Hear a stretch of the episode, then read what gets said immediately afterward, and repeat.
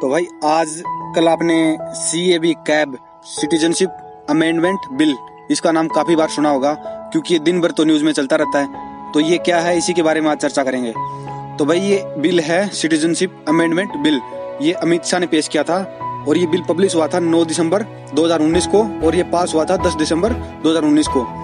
तो इसके अकॉर्डिंग जो भी हिंदू, जैन, बौद्ध, सिख, ईसाई, पारसी, इन धर्मों के जो लोग हैं वो पाकिस्तान, बांग्लादेश, अफ़गानिस्तान से इंडिया आए हैं। आज़ादी के बाद उन सभी को सिटीजनशिप दी जाएगी।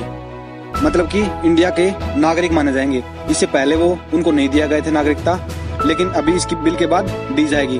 और ये जो बिल है, ये नॉर्थ ईस्ट के राज्यों में जो है अप्लाई नहीं होगा, और मुसलमानों को, जो मुसलमान हैं, उनको नहीं दी जाएगी सिटीजनशिप, जो बाहर से आए हैं।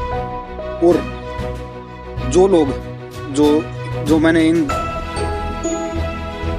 छह धर्मों का नाम बताया है, इनमें से अगर उनका पासवर्ड या वीज़ा जो एक्सपायर हो गया है तो भी उनको सिटीजनशिप दी जाएगी।